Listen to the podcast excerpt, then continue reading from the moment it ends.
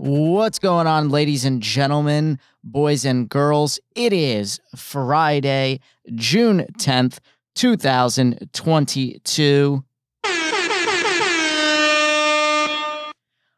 I'm your host, as always, The Pody.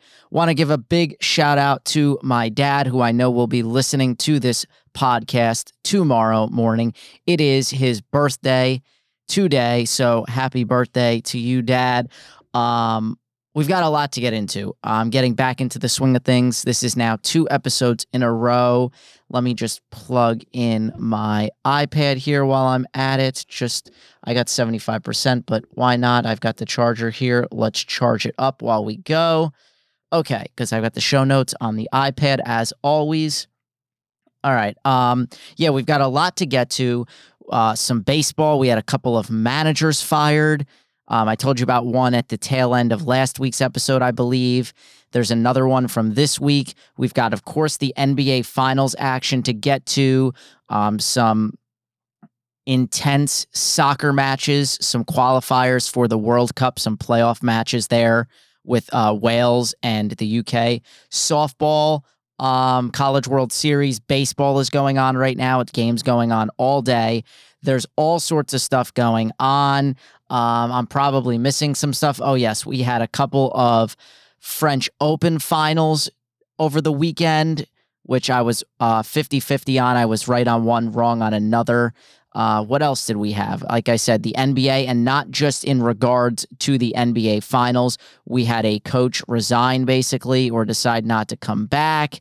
Um, the Yankees are just killing it, still on fire. Their pitching was ridiculous over the past week or so, minus last night. I'll get to that um, at the tail end of the show, hopefully, if I remember. And of course, we've got to talk about LIV Golf. So there's a lot to get to. Um, there's a couple new guys that have just signed on to LIV Golf. It is controversial. This whole thing is blowing up, and I'm loving every second of it because it makes for great entertainment. And I'll give you my opinion on LIV Golf, whether I think these guys are sport washing or if it's, you know, they're being sellouts, you name it. Um, we'll get to that and some N F L stuff with uh, the Deshaun Watson uh, civil suits that are going on. We found out a little bit more information on that whole saga. It's just more and more disturbing each each day when new stuff comes out. It, it, ridiculous. But without further ado, let's jump right in.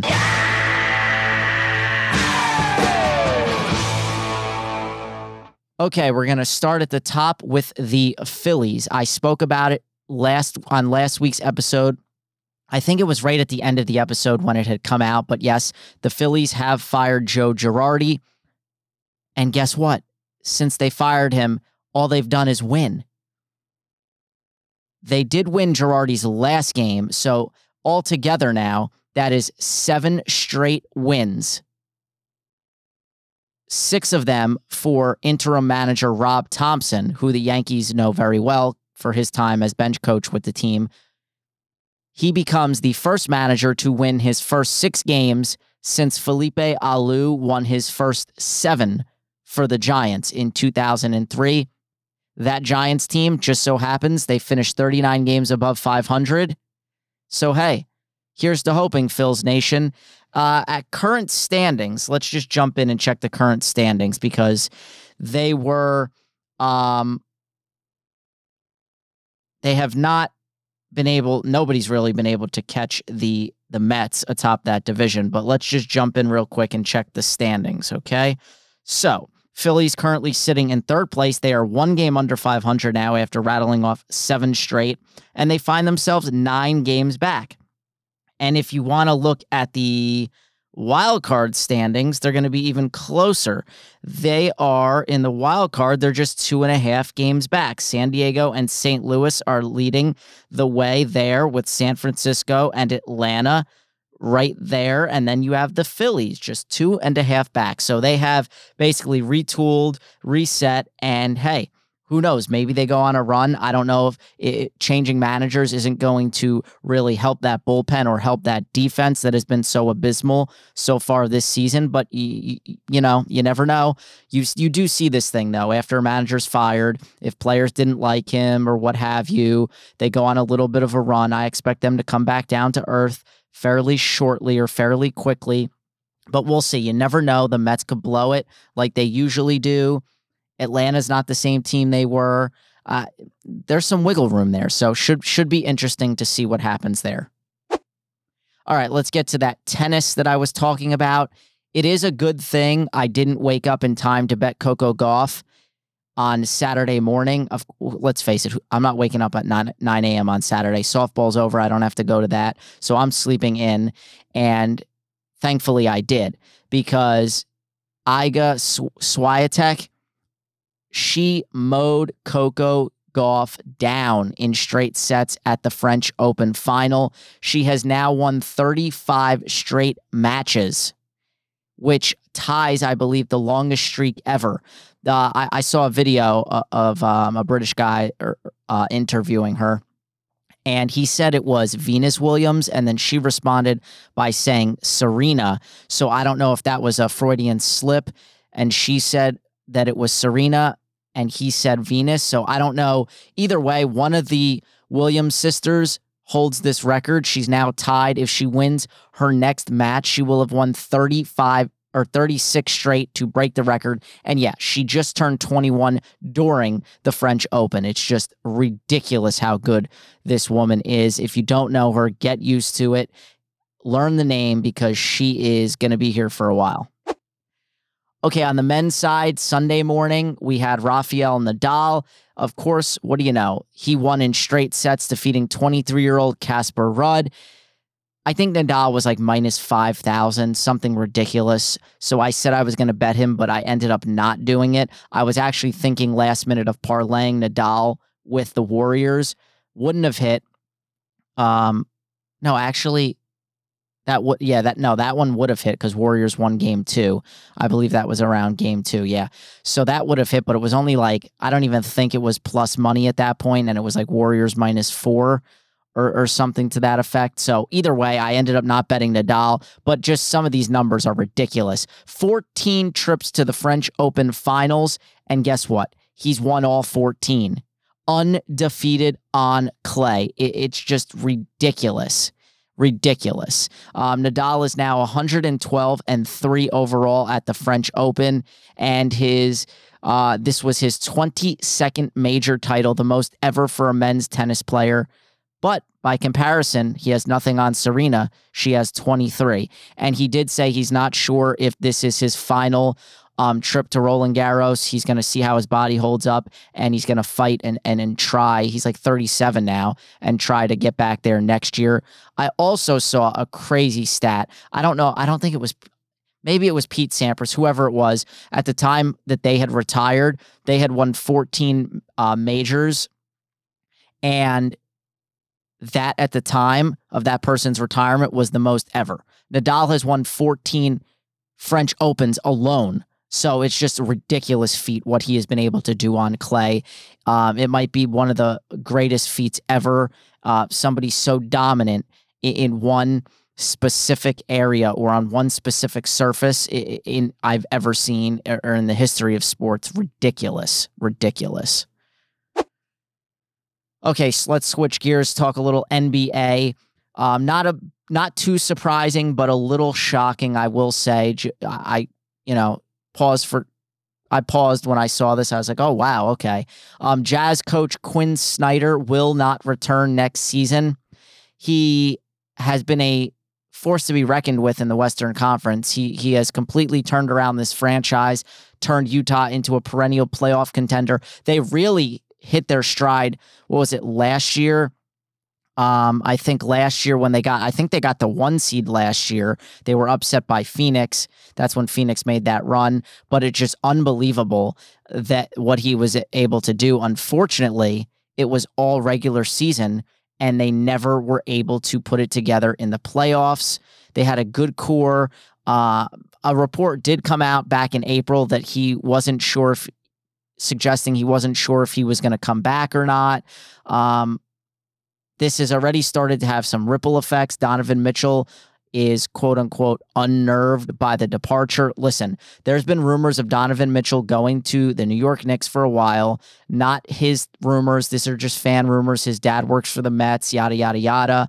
Um, there's a rift. There's an internal rift, clearly, between him and Rudy Gobert. It all started when, basically, Rudy Gobert is the is the sole reason that COVID happened in the United States. He wasn't taking anything seriously. He, like, coughed on the microphone, then he gave it to Donovan Mitchell. The N B A then shut down a few days later, blah, blah, blah, blah, blah. The bubble ensued, and the Lakers won a Fugazi championship in said buzz bubble. But anyway, these two don't seem to get along. And you have two superstars, if you will. Maybe people want to err on the side of caution. Gobert, he's a great defender, great rebounder, hasn't been able to score all that much of late. But it's one of those situations where it could be a him or me. And it could be one of those where Mitchell demands a huge contract or he says, trade me.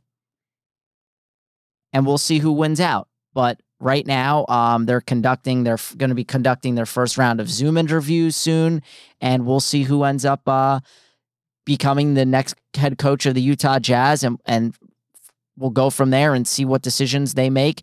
But it's going to be an interesting offseason for that franchise for sure. All right, back to baseball. All hail the Halos! Yes, the Los Angeles Angels. They did it. What am I talking about? Well, they had been on a fourteen game losing streak up until Wednesday. So since May twenty-fourth, they had lost fourteen straight games. Oh my God. It got so bad that Tuesday, Angels manager Joe Madden was fired. Mike Trout was hurt in that same game. Uh, a quad injury running out uh, an at-bat. Then on Wednesday, they even tried using Nickelback songs.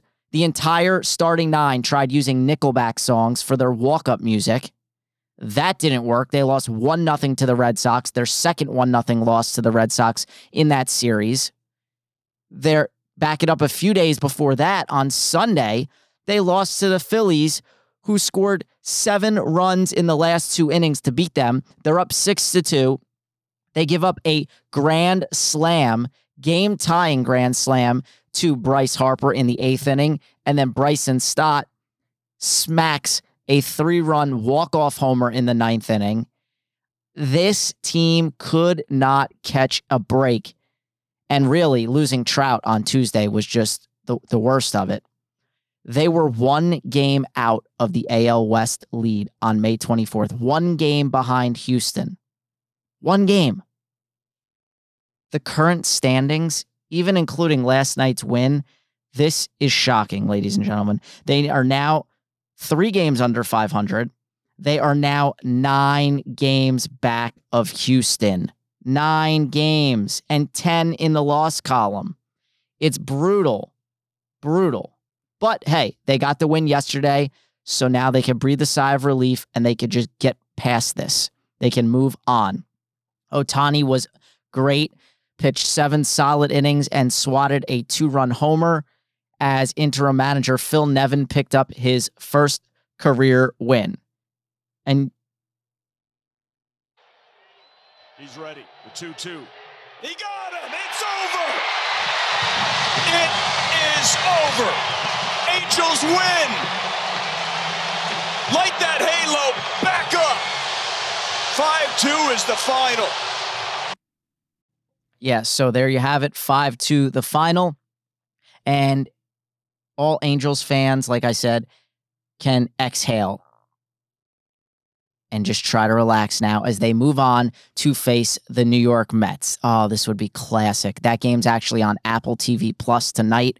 I will be tuning in, because I just have a great, great feeling that the Mets are going to crap the bed in this series and are going to lose. I don't know who's pitching for the Mets, actually, but it's a good thing I just jumped into my fantasy um, league and my team.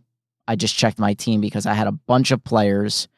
I'm actually going to I just picked up Connor Joe. I'm actually going to put him in for Mark Canha, even though Mark Canha has been killing it. But Mark Canha, um, I know they're playing at nine thirty-eight, but Mark Canha has not been ruled in the lineup or not, and Connor Joe has, so I'd rather have an entire starting lineup that I know is playing, because I've done that before where I wait on a guy, and then last minute they're a scratch, and I have someone on the bench who is playing. We're going into the weekend. I want guaranteed guys playing, um, up enough in batting average that it won't matter. I need hits. I need, well, actually, really, I need strikeouts, and I need wins, so we'll see what happens. But, yeah, that series gets kicked off Um, tonight on Apple T V Plus, and I'm really curious to see how the Angels and Mets handle things and see how Phil Nevin does, because, of course, he was with the Yankees as their third base coach, and he went through a tough time with COVID last year, and he literally almost died. So I'm pulling for Phil Nevin. He's a longtime baseball guy, and he's a he's a good guy, good dude. So, uh, yeah. Okay, let's talk World Cup. We know who is in Group B with the United States, Iran, and England. That team is, ba-da-ba-ba-ba, drum roll, please. It is Wales. I'm so sorry to the entire country of Ukraine. You made a great, great run at it. You were oh so close, but unfortunately, in the end, it was a deflected own goal on a free kick in the thirty-third minute. Take a listen to how it unfolded. The emblem of a nation's hopes.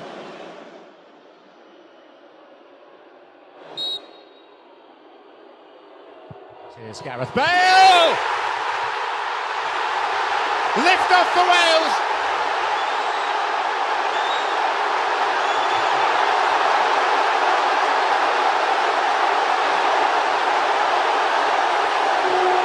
Ukraine who need to pick me up, because there was an element of fortune about it.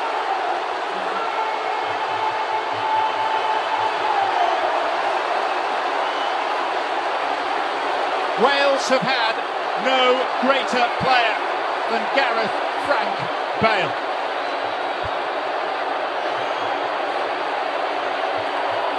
Just a difficult moment here for Yarmolenko, because he's defending, trying to keep a high line, but this ball's hit with pace to the back post, and he's trying to get that last-minute defensive header from away from his goal.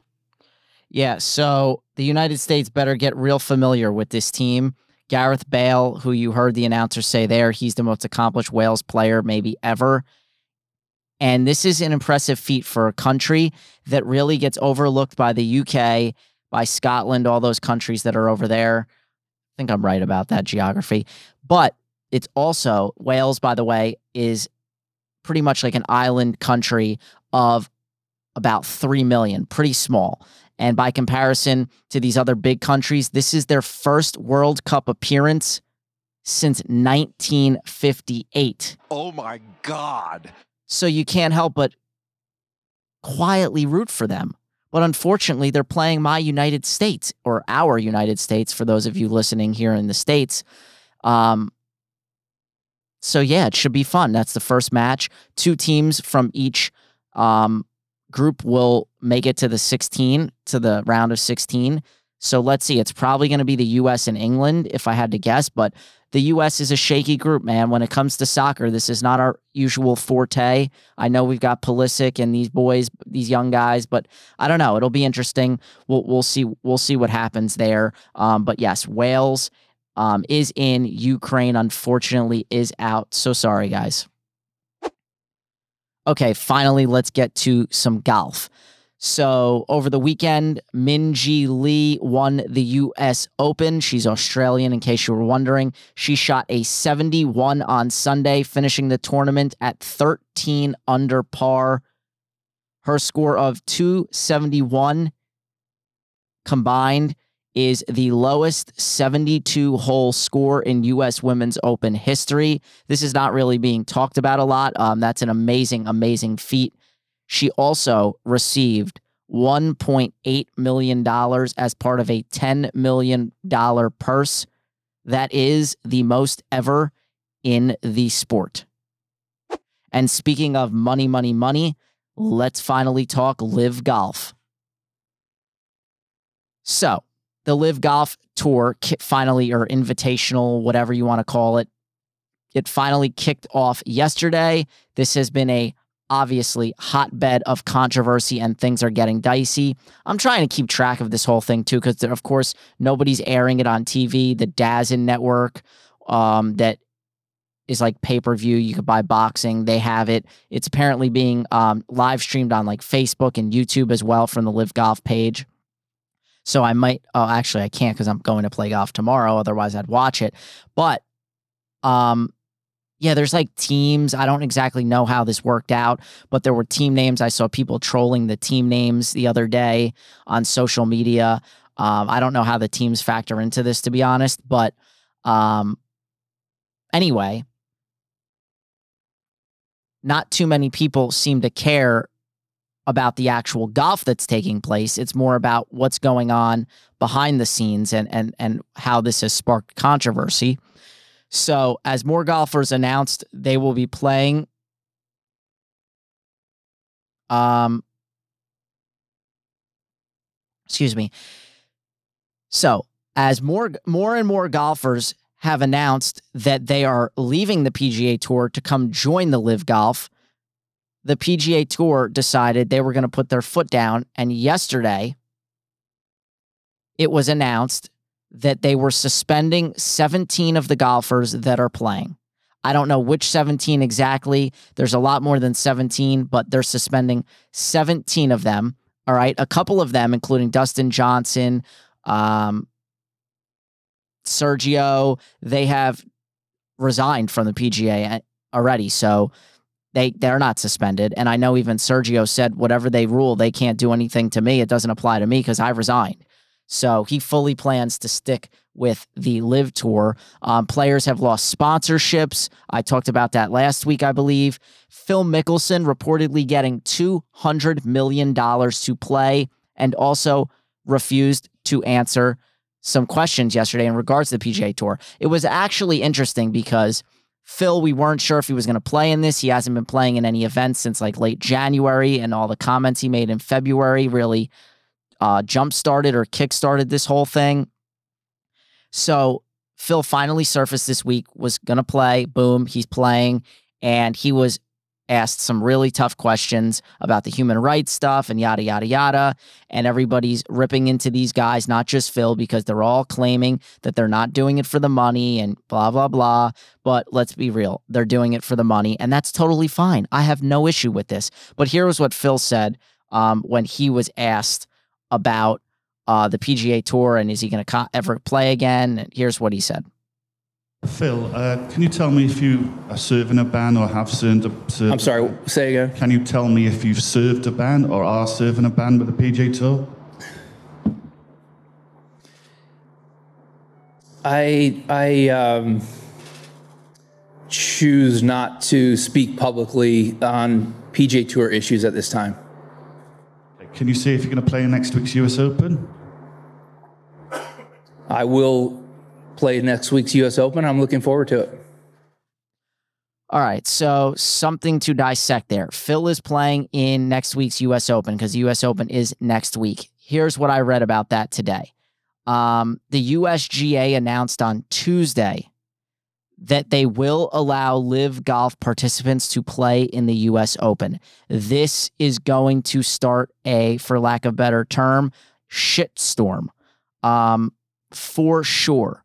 I can see there being a lot of blowback, a lot of pushback from human rights activists. There's going to be protesters there. There's there better be extra security because something might go down.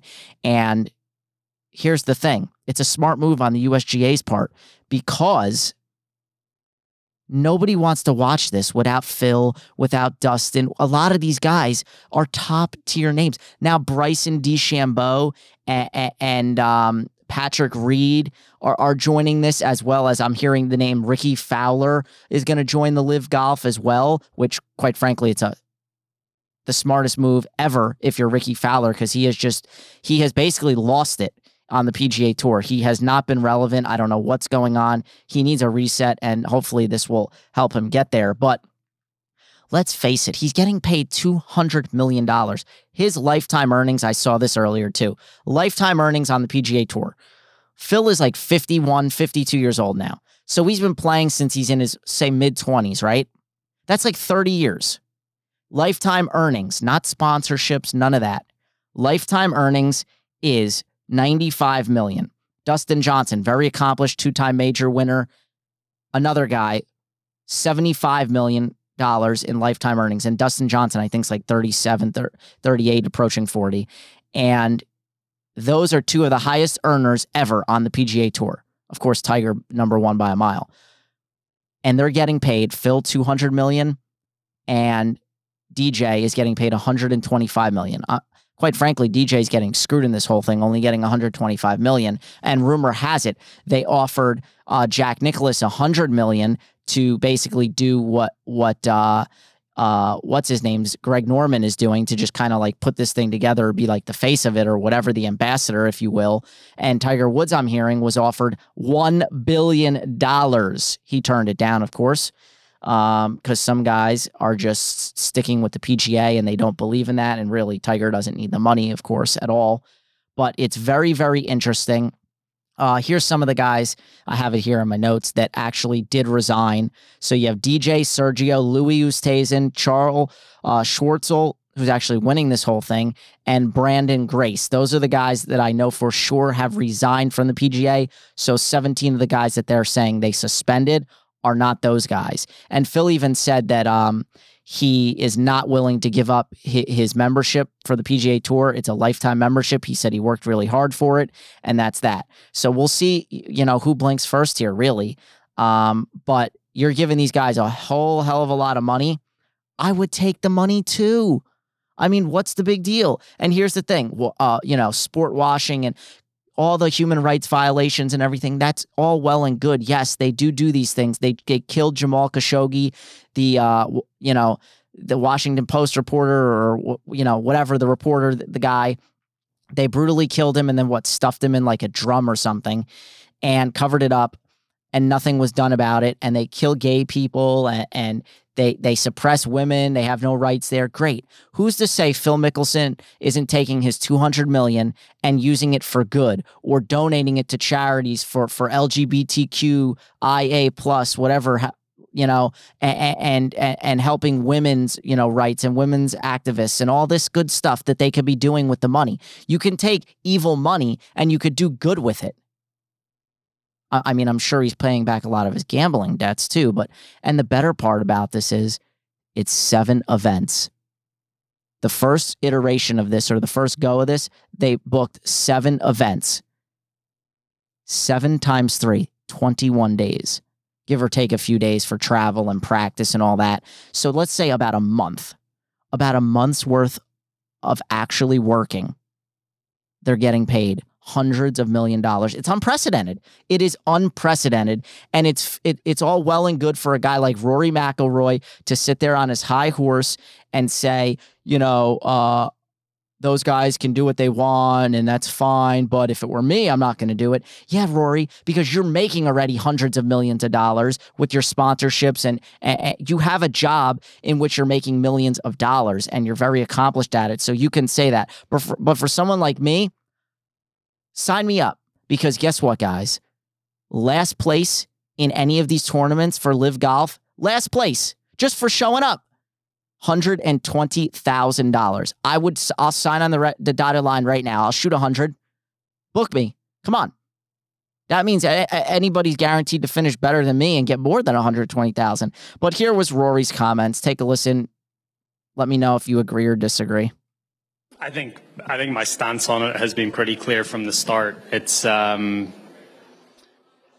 it's not something that I want to uh, participate in. Um, I certainly understand the guys that have went. I understand what their um, their goals and their ambitions are in their life, and you know, I'm not you know, certainly not knocking anyone for going. It's it's their life, it's their decision. They can live it the way they want to. Um, but for me, you know, I I want to play on the P G A Tour against the best players in the world, and um, you know, I think for me, I. You know, I was speaking to a few people yesterday, and, and one of the comments was anything, any decision that you make in your life that's purely for money usually doesn't end up going the right way. Obviously, money is a deciding factor in a lot of things in this world, but if it's purely for money, it's not, um, never seems to, you know, it never seems to go the way you want it to.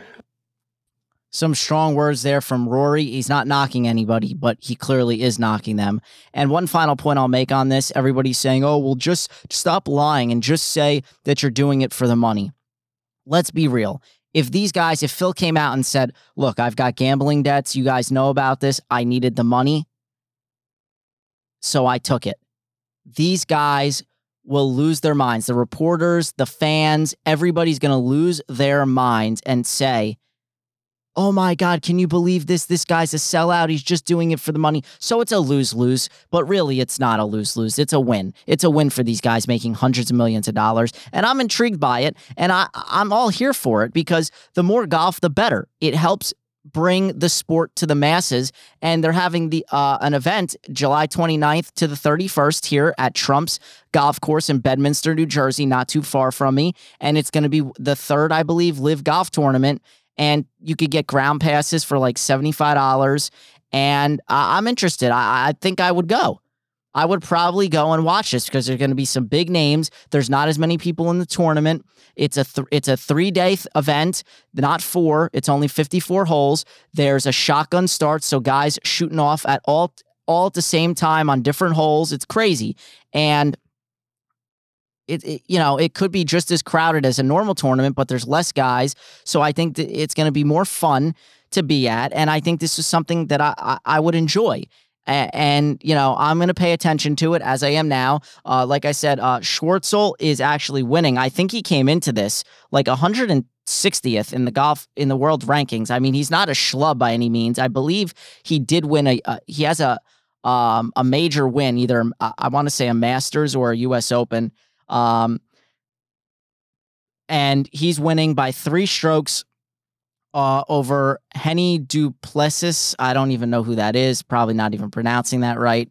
Uh, probably not American. Um, some notable names, Dustin Johnson's at one under. I really wanted to, uh, to bet D J. Of course I go on the apps, and uh, they're not, they're not taking uh, bets on it. Um, Phil Mickelson, for those wondering, Uh, is plus four, tied for twenty-six, so he's done. He has no chance to win, but again, his first event in months and months. Other names, Brandon Grace is um, even, tied for ninth.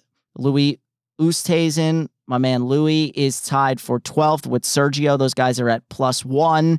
Uh, Ian Poulter, plus one. I'm not going to go through the whole list. And then the next event, you will get the guys that I mentioned earlier. Uh, Bryson will join for the next event. Um... Patrick Reed, those were those two were confirmed. I'm not one hundred percent on Ricky Fowler. I haven't officially seen anything on that, um, but it did. I did uh, happen to run across that. I believe it was on Twitter. So yeah, LIV Golf, it, you know, it's here and it's not going away anytime soon. So ball's in your court, P G A. Okay, let's get into the N F L. Let's talk about Deshaun Watson. So more information came out. This scathing New York Times piece, whatever. Um, New York Times is reporting that Deshaun Watson booked appointments with sixty-six different women over a seventeen-month period, which is far and above more than he acknowledged. And it gets better. The Texans were also added to the suit for their involvement, because allegedly they were helping Watson arrange these massages. They were like organizing it so he could bring them to the team facility or hotels, whatever. They were scheduling this up, and they were actually, there was like security there making these women sign N D As. Unbelievable. The Texans were actually complicit and helped to cover this whole thing up. It's unbelievable. If you are a grade A athlete, superstardom status, which Deshaun Watson was in Houston, they will sweep anything under the rug. If you have money, if you have power, if you have celebrity, they can make, you can make just about anything go away. And the Texans didn't want to lose Deshaun Watson, so they were literally covering this up. This is wild. Uh, ridiculous. I really, the, the Browns, man, they look like absolute buffoons for not only trading for Watson. That's, that, that's a separate incident on its own. They traded for him, which is disgraceful. But not only that, they then paid him an historic two hundred thirty million dollars in guaranteed money. It, it, it's baffling, baffling, baffling. And you know they're going to say they did, they you know they did their own in, uh, investigation and blah blah blah blah blah. They were thorough with it. But let's be real. They had a guy in Baker Mayfield that didn't want to come back, doesn't want to come back. He hasn't shown up to O T As or anything or minicamp. He wants out. They're still holding on to him. My guess is after all this new stuff has come out and they added a twenty-fourth woman to, to the su- civil suit, my guess is Watson is suspended at least one full season. This will leave the Browns with zero options and no one to blame but themselves. And I really hope for their case, for their sake, that they had a buyout clause or they had some sort of out in this contract and they don't have to get stuck paying him all this money, because wow, wow, wow, does that look bad.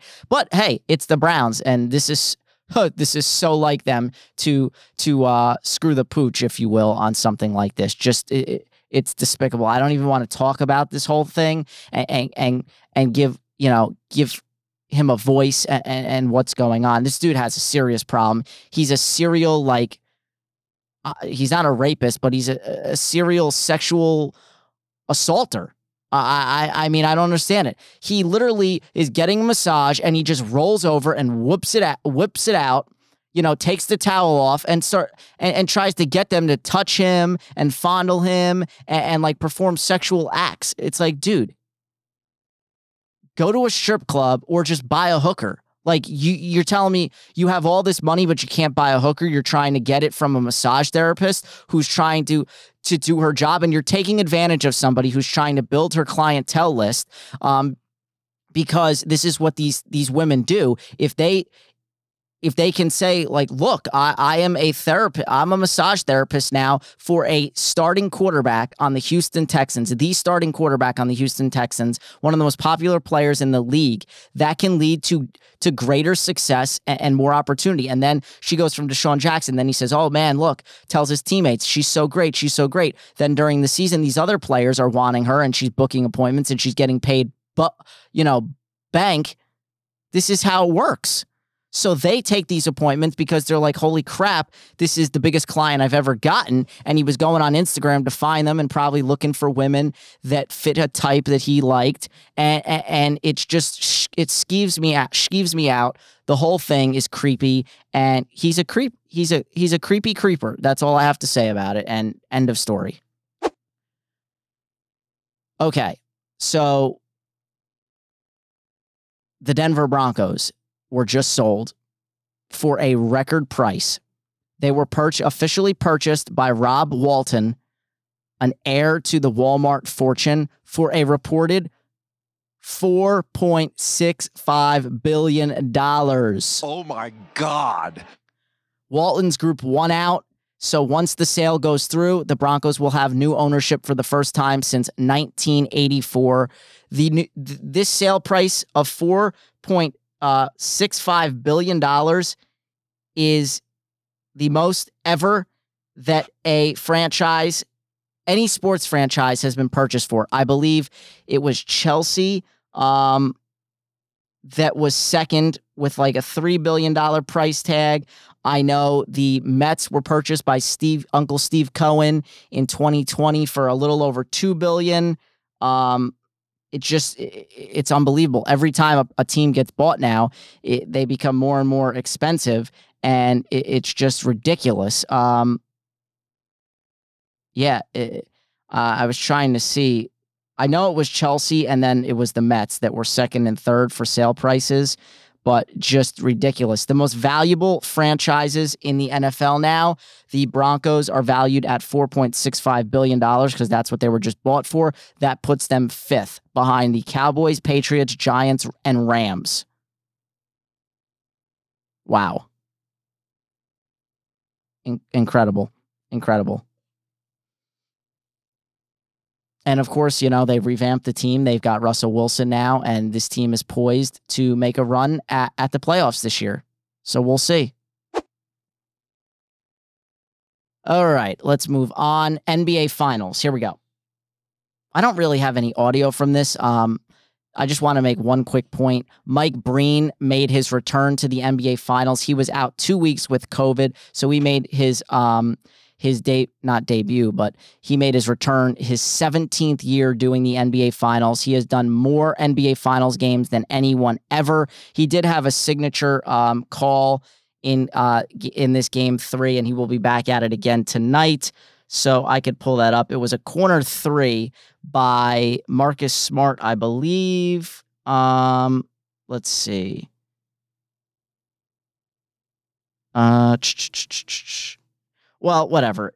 Either way, you know what it is. Bang! And I listened to a podcast this morning or just before with Mike Breen talking about coming back and the whole um, coronation of the bang and where that came from when he was at Fordham as a college student. And he actually, I didn't know this, he tries to save the bangs for like late in the game for like key moments. And he that that's that's really...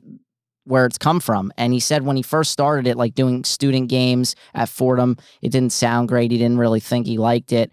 Um, but then he, you know, over time, as he did bigger games and bigger crowds, it started to really grow.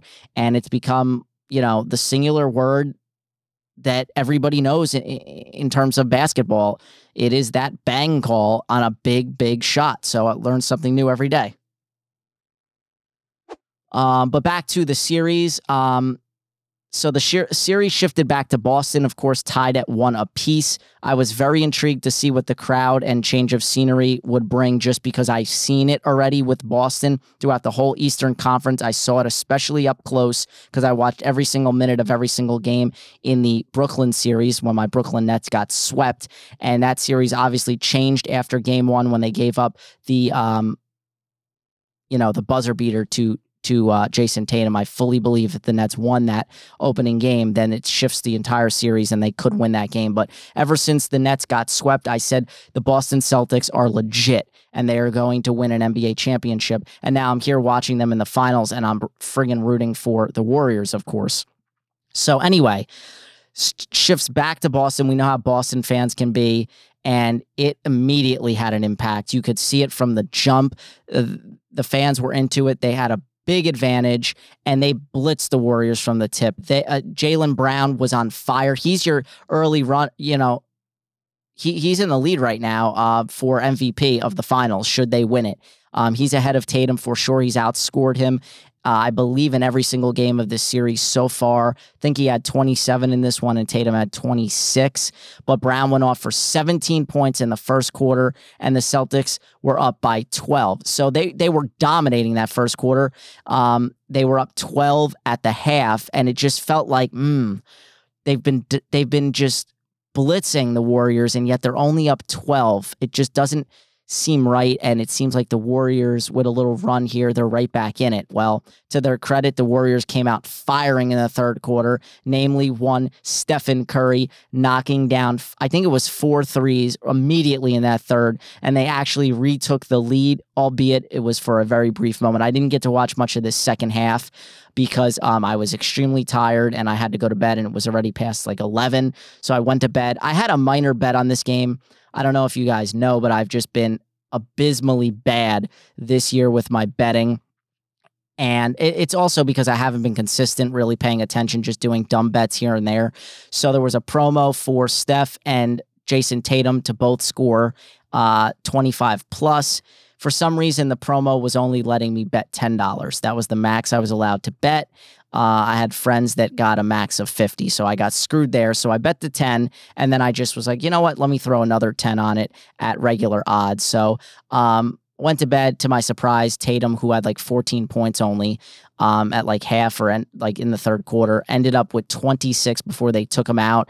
And they took him out because the fourth quarter, after the Warriors outscored them and came all the way back, much in, much like in game one where the Warriors were winning the whole game and then the fourth quarter rolled around and they got blown out forty to sixteen. Well, the Warriors disappeared again in game three in the fourth quarter, being outscored twenty-three to eleven. So that's two games out of three where the Warriors have scored less than twenty points in the fourth quarter. Of course you're going to lose. And they la- they ended up losing one sixteen to one hundred, and the Celtics covered a three and a half point spread. They actually have a four point uh, spread going into tonight's game, and I'm seriously tempted to bet on the Warriors at plus money. The Warriors actually right now, very good odds at plus two hundred to win the N B A championship. I was tempted to put money on them as well. So if you're listening to this, um, I highly suggest taking a flyer on it because, listen, it's the Warriors. Um, I know.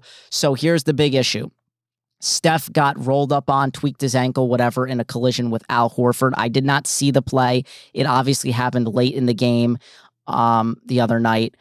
But here's the thing. Steph said he's fine. He's going to play.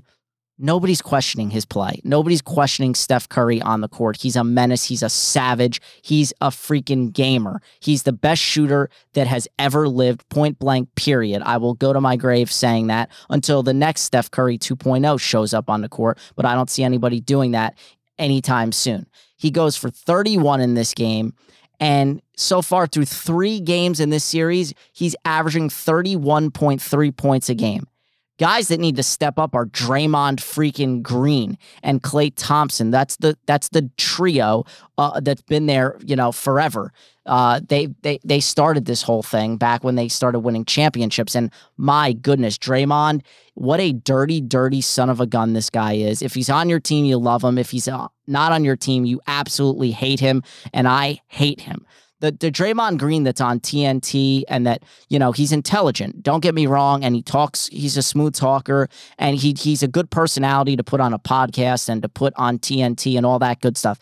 But in the game, this guy is dirty. He's a savage. He will do anything to win except learn how to score the basketball. I bitched about him the last time when he was like one for twelve after game one. Can't be shooting more than guys like Jordan Poole and whatnot.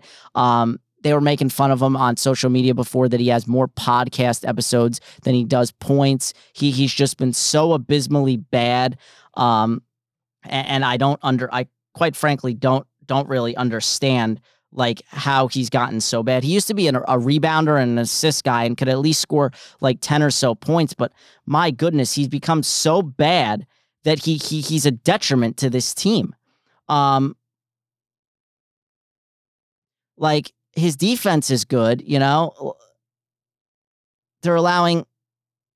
No, his defense is not good. Per StatMuse, actually, uh, this is why he's been a problem on the court. They're allowing one... Uh, excuse me. The Warriors with Draymond Green on the court, or excuse me, on the bench. When Draymond Green is on the bench, the Warriors are allowing eight point five fewer points per one hundred possessions. And I'll tell you what, I think it's because when Draymond is on the court, he's so jacked up and riled up that he's just looking to get under someone's skin, and he's not even like thinking about basketball or trying to play basketball. He's literally just trying to, you know, he's got guys on his hit list and he's going after them. And it's crazy, crazy, crazy, you know, and, you know, he has two blocks in the finals. And StatMuse is saying he has more podcast episodes three than he does blocks in the final. I mean, it's it's ridiculous. Like, where has he disappeared to? His numbers from game three, let me pull those up because it's it's probably quite quite disturbing. Um, his numbers from game three, right? This was on Wednesday. Draymond Green, here we go. This is going to be funny. Okay, thirty-five minutes. So Wiggins played forty minutes, Steph played thirty-seven, and Thompson played thirty-nine. Those are the three guys that played more minutes than him. So we played the fourth most minutes. One of four. Okay, good. He he didn't shoot a lot this game. Very good. oh for two from three. Why is he taking two threes? Because they're leaving him wide open, but he shouldn't be taking threes. Four rebounds, three assists, two points, and he fouled out. This is at least the second game he's fouled out. This is my po- this is my point. He's the guy, he's like the goon in hockey that you just stick out there to go fight somebody. He's making dirty plays. He's going at Jaylen Brown. He's going at Tatum on the free throw line, trying to grab him around the neck and throw him out the way. Uh, you know, this is twenty sixteen all over again when he swiped at LeBron's groin and got suspended for game five, and the rest is history. Draymond Green needs to chill out. Steve Kerr needs to get him in check. And I know Steve Kerr's not going to do that because he's a Zen kind of guy, but somebody get his, this man in check, because you're going to lose a finals if you don't check this man. Steph needs to take him aside and tell him to shut the bleep up and, and, and figure his sh- out and, and get it together, because my goodness, it is, it, it is a sight for sore eyes. Like I do literally, like my eyes are hurting watching this man and the and his antics and the constant screaming and yelling, and I'm just waiting for him to to get to get ejected. He's been teed up a, a couple of times already in this finals. Uh, it, it's just it, it's ridiculous. It, it, it really is, and, and I'm over it. The rest of the world is over it, and let's move on. So, like I said, tonight's game is like nine o'clock or something like that, and it is going to be uh, Warriors are four point underdogs as let. You know, the last time I saw this, the Warriors were four-point underdogs. And I kind of like that. This series has gone back and forth. You know, you win one, you lose one. Um, and that's pretty much the way it's gone. If you guys give me a second, I just want to plug my laptop into the charger real quick. Hold on. All right, this is the beauty of doing a live podcast without a lot of editing. All right, let's move on. Okay, uh, let's get back to the N F L real quick. Cooper Kupp and the Rams um, have a deal in place. They locked him up with an extension. They recently locked Aaron Donald down to a ninety-five million dollars extension, making him the highest paid non-quarterback in the N F L. And now Kupp has been inked to a three-year extension. Oh, excuse me, uh, worth one hundred ten million dollars over five years, seventy-five mil of it guaranteed. I mean, that's a steal for the Rams. Just twenty-eight years old, Kupp was easily the best wide receiver in all of football last year, and he's making all of us white boys proud. Yeah, go Cooper Kupp, defying the odds, baby. All right, let's talk a little N H L. I have not watched really a lick uh, of the playoffs.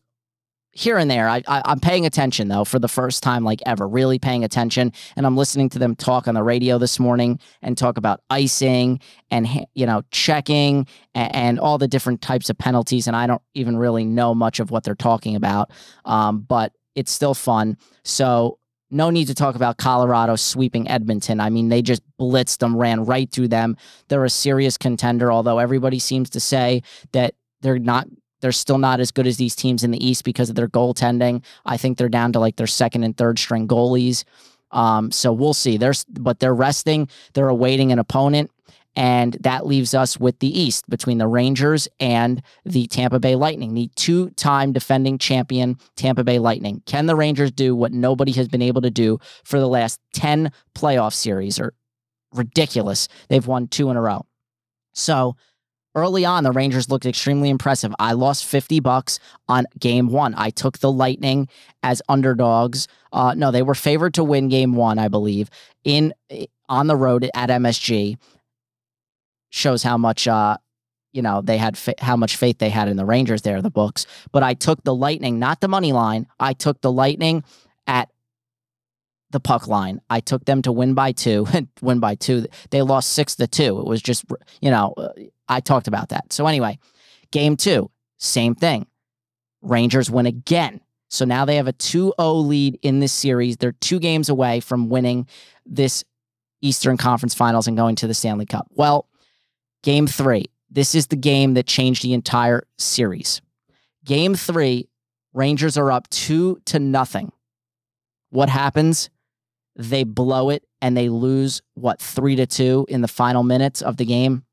Her final minute or so. Oh, it was back-breaking, bone-crushing, so close to getting. You get up three oh, series over. Nobody's coming back from that. Uh, nobody ever does. But hey, you you still got the advantage going into game five yesterday. I see the Rangers up one nothing. I had bet on the Yankees Of course, again, I took the minus one and a half, so Yankees had to win by two. That was a, a disaster for three, three-plus innings until it wasn't. But I briefly checked that the Rangers were up one nothing. I'm like, oh, boy. And I, w I went into DraftKings to possibly bet the Lightning, and then, boom, they were tied one one, and the odds weren't that great. And I said, damn, if I could have got them at plus money, I would have thrown some money on them. And, wow, I should have, because they were tied one one. And with two minutes to go in the third period, in the final period, Tampa Bay scores two goals to take game five, three to one in the Garden. They won at M S G, something they hadn't been able to do thus far in the series. And now they have a commanding three games to two lead, having won three straight after being down two games to none. Game six will be in Tampa Bay tomorrow, where they can close it out. And guess what? The Rangers, they better pick it up, because they've been in this situation not once but twice now in the playoffs, down three to two, I believe, in both of the first two series, and they went on the road and they won, and then they they won in game seven. So, but this isn't um this isn't who'd they play in the first round? It was either Boston or Pittsburgh, and then they played uh, uh of course in the uh, second round. Wow, I'm drawing a total blank. I know this. Um. Who did the Rangers play in the second round? They went, they, oh, the, the Hurricanes, Carolina. God, I drew a to total blank. That was the one seed, Carolina. They went on the road and they won game seven. I was completely shocked when they won six to two. So they've done it twice now, but this is the two-time defending champion uh, Tampa Bay Lightning. And this is not the same as those other two teams. They know how to close series out, unlike those teams. So I don't give I don't give the Rangers much of, a, much of a chance. Even if they win game six, I don't believe that they, which would be crazy, but I don't think that they're going to be able to win a game seven. I just don't. Um, but it's going to be fun, and I'm going to keep an eye on it tomorrow. We'll see what happens. All right, we're almost here at the end of this thing, but uh, I want to talk real quick about something that I saw yesterday. Tony La Russa, manager of the White Sox, they've had a really uh, – not a strong year. They're supposed to be a contender again this year, and, and they've not lived up to that hype so far. So Tony La Russa, this was all over social media. They're playing like an afternoon game against the Dodgers, and Tony La Russa walked Trey Turner intentionally. Uh, he wanted to set up the lefty-lefty matchup with Muncy, who was on deck. All well and good, right? Well, wrong, because he walked Trey Turner with a one two count. He had two strikes on Trey Turner, and he said, nope, let's walk him. All right, to give a little backstory, this isn't as bad as it sounded, and guys on the radio were misinformed, and they weren't telling the whole truth. The It was oh two. There was a pass ball or a wild pitch that allowed the runner to go from first to second. So now Tony's like, all right, we have the base open at first. We can walk him. But here's the thing. You could have just walked him. Well, no, they didn't want to put a, a runner in scoring position. Whatever. Okay. The other thing is, like, why are you going to walk Trey? Trey Turner isn't freaking, you know, Albert Pujols in his prime. He's not freaking Aaron Judge or Giancarlo Stanton or Mike Trout that's going to, you know, that you're, are, like, are you afraid to throw to Trey Turner? No. And this is the problem with baseball, because all they're looking at is the matchups. Oh, the lefty, lefty. Do you know it? You know his numbers against lefties. That's what La Russa was was yelling. But here's where it gets interesting, because the play-by-play guys couldn't believe, you know, what was going on. First, take a listen to this, and then I'll give you Tony's explanation. Now, wait a second. They're going to intentionally gonna, walk him on one and two. Yep. Can you explain that to me? I would think you don't want Turner to do any more damage, and you want to take advantage of the lefty-lefty. Typically, at two strikes, the league batting average is quite low. Oh, yeah. It is that. When was the last time you saw somebody intentionally walk on one and two? Didn't happen often. Get two strikes, Tony! I love that part. If you can hear it, I'll boost it in post as well so you can hear that clearly. There's a fan yelling, come on, Tony, he's got two strikes, Tony. It's just classic, because this guy is being picked up by the uh, either the umpire's mic or whoever, and you could clear hear it so clearly. So yeah, the announcers couldn't believe it, and I'm curious too. When was the last time somebody was walked with a one two count? And so here's Tony's explanation. He wasn't having it, um, and you know why wasn't he having it? Because Muncy came up and hit a three-run homer, and they ended up losing the game by two runs. Can you explain the, uh, the thought process on the intentional walk with um... with to, to Turner? Turner. At one, two, on the count. So let me ask you a question. Okay. Is there is there some question about whether that was a, a good move or not? At one, I guess at one, two is the question. At the count. You know one. What he hits against left-hand pitching with one, oh, one or two strikes? You know what he hits? Well, you know what Muncy hits with two strikes with against a left-hand pitcher? I mean, is that really a question? Because it was one and two? Turner was a, a strike left against a left-hander is not something you can avoid if you can. And we had an open base, and Muncy happened to be the guy behind him, and that's a better matchup. Here again, somebody disagrees. That's, that's the beauty of this game. Welcome to it. But that, that wasn't a tough call. Was there a reason for waiting until one two, though? Not huh? right was there a reason to not do it right away and wait till one two? Well, that's when, they, that's when the, the pitch got away. So, yeah, that explains his answer there. He waited till one two because of the wild pitch, and he moved up to second. Um, it was Freddie Freeman. Even Freddie was perplexed on second, like, they're going to walk him. I I'm still calling B S. It's one two. Um, I think they already had the lead at that point because the home run, it was a three-run shot, so it made it ten five. So they, you know, they were winning seven five. So I don't know why you're already losing the game. Why walk Trey Turner? It makes no sense uh, at all. He He's not a scary player like to pitch to, like that he's going to jack one. He's a great player. He's having a great season. He had a uh, over twenty-game hit streak going. I haven't heard if that's been um, if th that's been uh ended or not, but I, I, you know, listen, this is why analytics is getting away from the game, is taking away from the game, and it's making the game ridiculous because Tony La Russa is an old school manager. Like, what are you doing? Now, all of a sudden, you're playing this new school game where, where you're being told, like, oh, Tony, it's one, two, we should walk him because Muncy's hitting a, you know, buck oh not, you know, one oh two uh, against lefties. So, so we have a better chance, and and, and Turner's only hitting two twenty with two strikes. So, so look, man, we, we should walk him here. It, it's ridiculous, man. Just play the game. You have two strikes on a guy. Go get him. This is Major League Baseball. If you can't get a guy out with two strikes, then you're doing something wrong. And if he gets a hit, so be it. Now you're pitching a Muncy anyway. But come on, I, I, I'm not buying it. All right, let's talk uh, Women's College World Series. Last night, Oklahoma rolled to their second straight national championship. It's just not fair. This is like Alabama football. It's like New England Patriot football. It's like U C L A winning, you know, championship after championship back in the heyday uh, with Bill Walton, those guys. I, I just ridiculous. Um, my God, Wednesday, Texas taking on Oklahoma, of course, Texas becoming the first unranked team to make it to the College World Series final matchup between two Big twelve teams. And everybody thought, oh, maybe Texas has a chance here because Texas was one of those, I think, two or three teams um, that, uh, or one of the teams that beat Oklahoma in the regular season, gave them one of their two or three losses. And well, game one, it was like sixteen to one final, an absolute thrashing. They scored five in the first.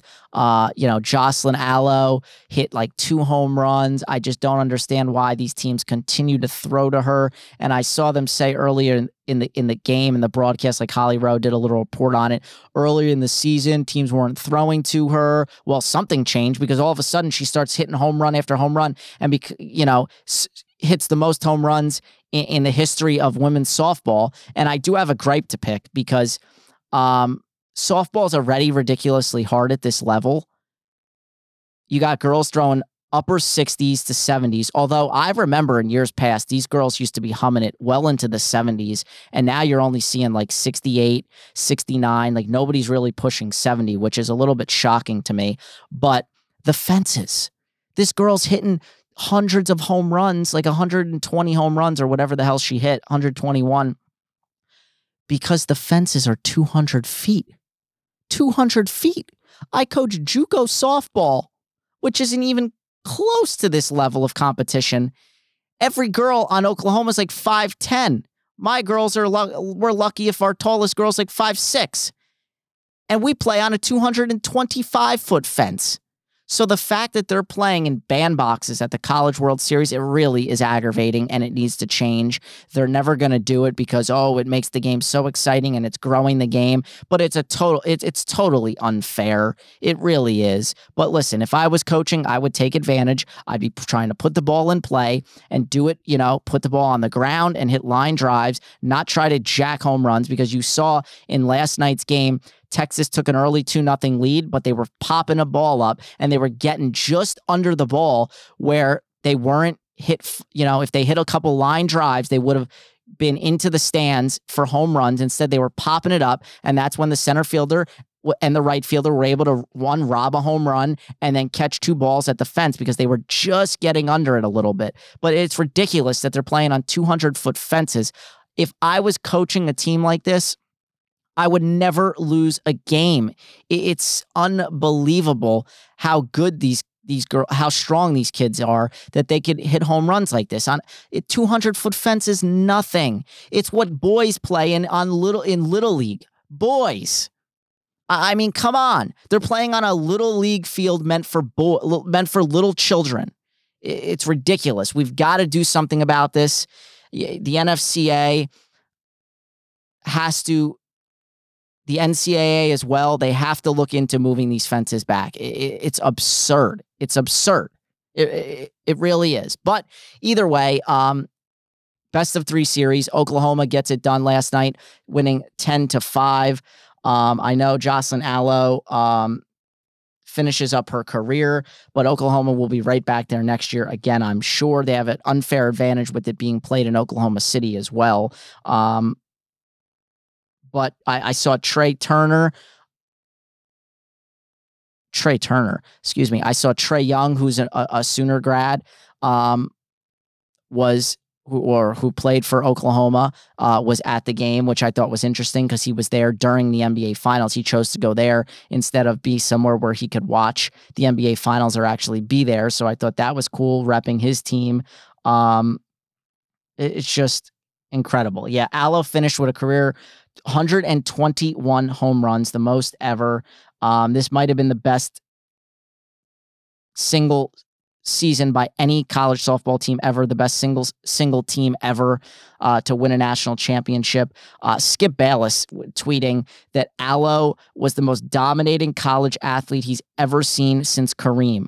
Uh, like, I'm sorry, I'm calling B S. There's no way Skip Bayless was watching her play all season long or for her entire career. He's just watching the College World Series like anybody, and I'm calling poo-poo on that because anybody that just hits and cannot play the field, I'm not calling them the greatest player to ever do it. It's not happening. She's obviously not good enough to play the field. So, great, she can hit the ball, but you better damn well be, you know, if I was if I was pitching to her or, you know, if I was coaching against her, she wouldn't get a single pitch to hit. I'd walk her every time. I, you know, I would make her uncomfortable. I'd throw in up and in. I'd throw, you know, maybe throw behind her, make her uncomfortable. And then I would bust everything high and away, low and away, try to get her to chase. And if she spits on it, then great. She's taking first base, but she ain't beating me. And that's what they didn't do all year long, all College World Series long. These teams kept throwing her pitches right belt high, you know, thigh high, and she right in her wheelhouse inside. She's like, she reminds me of Kevin Millar. Bails out, opens the hips early. She's looking for the ball inside, cheating in. You got to throw her outside. And yes, she's strong enough to go the other way because it's a two hundred foot fence, but I take my chances on her hitting the ball oppo taco than freaking, uh, you know, crushing one two fifty to left and out of the stadium. But anyway, congrats to Oklahoma um, for another great, great season. And, and uh, you know, they're just continue to dominate. So, yeah, uh, that was on the women's side. And like I said, on the baseball side of things, that's still going on. Um, East Carolina beat Texas earlier today. So, uh, you know, a lot of games going on. It's too many to keep track right now, but you, you know it if you're, if you're a college baseball fan. Um, so keep an eye out for that. All right. We had an interesting signing by Notre Dame. Five-star quarterback C J Carr is headed to Notre Dame. This is a bit of an odd choice. I, I guess he's pulling the old, uh, I guess he's, you know, hey, he's trying to, for, you know, carve a name for himself and try to do something differently. But if you're wondering what I'm talking about, well, C J Carr is the grandson of Michigan legend and head coach Lloyd Carr. So it begs the, the question, why didn't he go to Michigan? Especially since Carr's father, Jason, played for Michigan as well, as did his grandfather on his mother's side. Yikes. Not a good day for Michigan football. That is a shocking one. All right, and lastly, as we're well over an hour into this show, shockingly, I didn't think we'd be here this long, but had a lot to talk about. On this date in sports, June tenth, nineteen ninety-seven, Jim Edmonds makes one of the greatest catches of all time as he dives full out on a ball hit directly over his head. Take a listen. Uh, this will be it. So I will send you guys off with this audio of Jim Edmonds making one of the greatest catches of all time. Uh, once again, this is The Pody. You've been listening to episode one hundred seventy-two. So long. I'll see everybody next week. Next time he faced Matt, there's a fly ball center field, long run for Jim Edmonds. Oh, he made a catch!